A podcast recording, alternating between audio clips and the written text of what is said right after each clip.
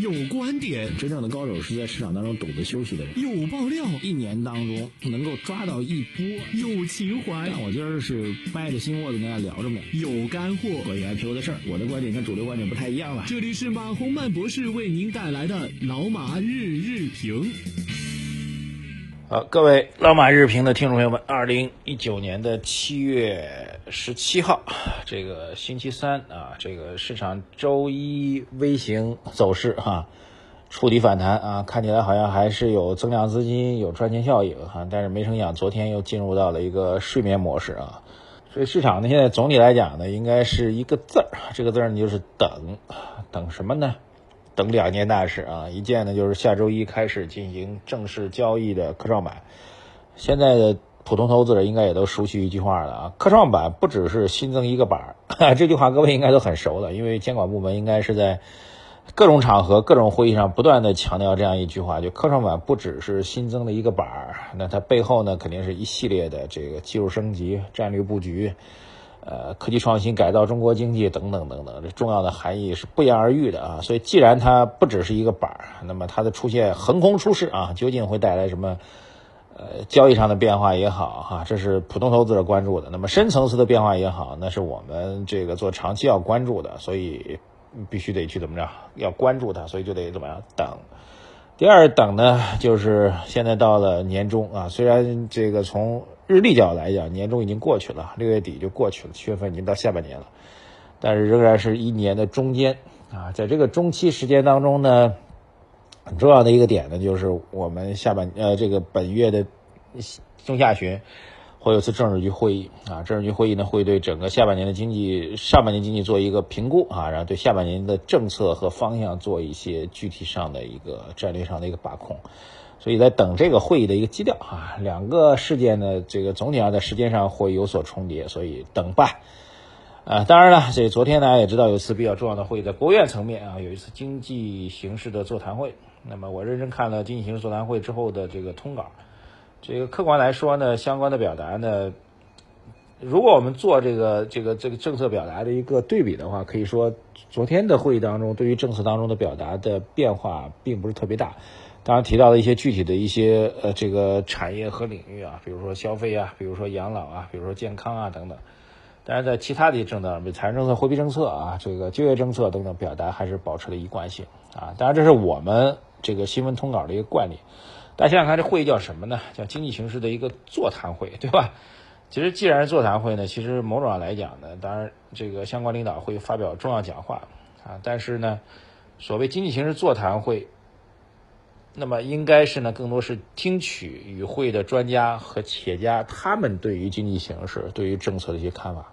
只是他们的一些看法和建议呢，最终在通稿当中没有做报道而已。那么相信啊，这大家其实现场也看到了，两位至少我们做股票市场应该非常熟的专家啊，一个是中泰证券的李迅雷啊，海通也做过，国泰君安也做过。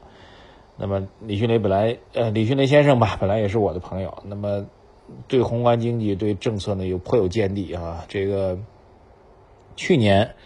那一场关于中国经济是不是要进入新周期的这个这个巨大的辩论啊，一方呢当然认为是新周期的，就是任泽平；另外一方坚定的认为不是新周期的，就是李迅雷。两方的论战可能各各位有印象啊，如果没印象的话，改天给您聊一聊啊。另外一位呢是长江证券的首席吴戈啊，两位这个。两位券商的首席赢家出席这个会议，所以我就在想，既然是券商的首席赢家出席这会议，如果除了谈宏观经济之外不谈 A 股，好像也蛮奇怪的。所以他们究竟谈了什么？目前我们不太清楚啊。所以座谈会更多的目的呢，应该是国务院来听取这个专家也好、经济学家也好、企业家也好对于经济形势的看法。那么听取完之后呢，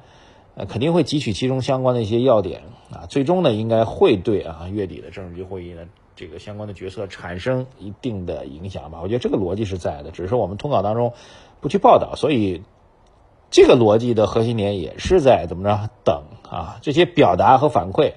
中央已经知道了，那么如何去做，我们要看月底的政治局会议会有什么样的一些变化和调整，所以这是一个对昨天会议的解读，好吧？另外从这个消息层面上来讲呢，有一系列的政策昨天做的表达，包括什么呢？包括这个。呃，最高法这个十三个部门吧，他们提到的这个包括国家发改委、最高法，然后十三个部门联合印发了加快完善市场主体退出制度的改革。这个退出呢，包括两块，一块呢是僵尸企业的退出，另外一块甚至包括个人破产，就是你个人如果破产了，就企业经营不下去了，个人破产了，你们都给我退出。这个文件叫做《加快完善市场主体退出制度的改革方案》，这方案应该说是去杠杆、去产能政策的进一步的延续啊。这个政策其实也很重要，说明我们整个在去产能、去杠杆，把压缩的、把僵尸企业和个人破产的人的信用去打掉。其实某种来讲也什么呢？也是去杠杆。所以去产能、去杠杆其实是联系在一起的这样一个重大的政策啊。这是一块，另外一块呢就是。国资委表达了要推进装备制造、船舶化工等战略重组，支持央企申报科创板啊，两两头一块是发改委为主吧，呃，推动整个社会资金的杠杆率下降，推动僵尸企业和破产的个人尽快的解决自己的这样一个债务问题啊。另外一块就是我们央企的战略重组依然在推进啊，就是说你经不下去的，赶紧离开这市场，离开这市场有很多方式，如果是央企的话，那就是做并购重组、战略重组。啊所以它是关联在一起的。这些问题核心的一点就是，呃，去产能、去杠杆，两个政策依然在发挥他们的效应。虽然力度啊，这个最高潮哈最猛的时候，这个可能已经告一段落了。钢铁和煤炭是最猛的时候，在一六一七年吧。那么最猛的时候可能已经告一段落了，但这个工作一直在推进。目的很显然，通过去杠杆，逼迫着那些本来活不下去就靠着高杠杆活着的僵尸企业离开。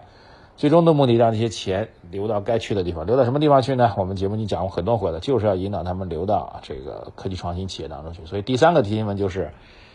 呃，不大不小，但是一个很重要的新闻。那么有八款的手机已经通过三 C 认证了啊，这就是说八款的五 G 手机，这个首批的八款的五 G 手机通过了三 C 认证。八款当中最牛的还是华为四款，一加一加是什么公司？我不太懂啊。已经有这样的手机公司吗？各位如果知道的话，可以留言给我。中兴、vivo 啊各有一款，此外呢，据说 OPPO 还有一款。所以这个八款手机拿到三 C 认证，意味着他们很快就可以上市了。所以五 G 时代越来越离我们近了。你手头正在用的四 G 的手机，不出半年，这个很多人都会要必须要换成五 G，因为五 G 的速度也来已经来了。你不换手机，对不起这个网络。好吧，这个时代的变化就在等待当中，在推进啊。节目最后两个事情，第一个事情呢，我们在今天的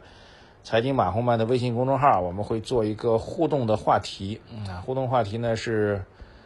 针对最近比较热的啊这样一个。讨论的内容吧，我们关于东阿阿胶最近的股票价格有一定的波动，我们围绕东阿阿胶这个话题呢，我们周末会做一篇比较深度的文章啊。但这篇文章呢需要您的支持，我们做的一个互动话题，请您来参与我们的投票啊。第二个呢，我们这两天会有一个上市公司采访，呃，中电兴发上市公司采访。如果各位有什么想要通过我来了解或者提问的问题，可以在微信公众号“财经马红漫”后台留言给我。这家公司的代码是零零二二九八。好吧，谢谢大家。呃，两个互动话题，请各位积极参与，谢谢大家。财经马红漫微信公众号一定要关注，同时要留言，同时要点赞。点赞就是现在公号每篇内容的右下角的那个再看，就是原来的点赞。啊，谢谢大家，再见，再看。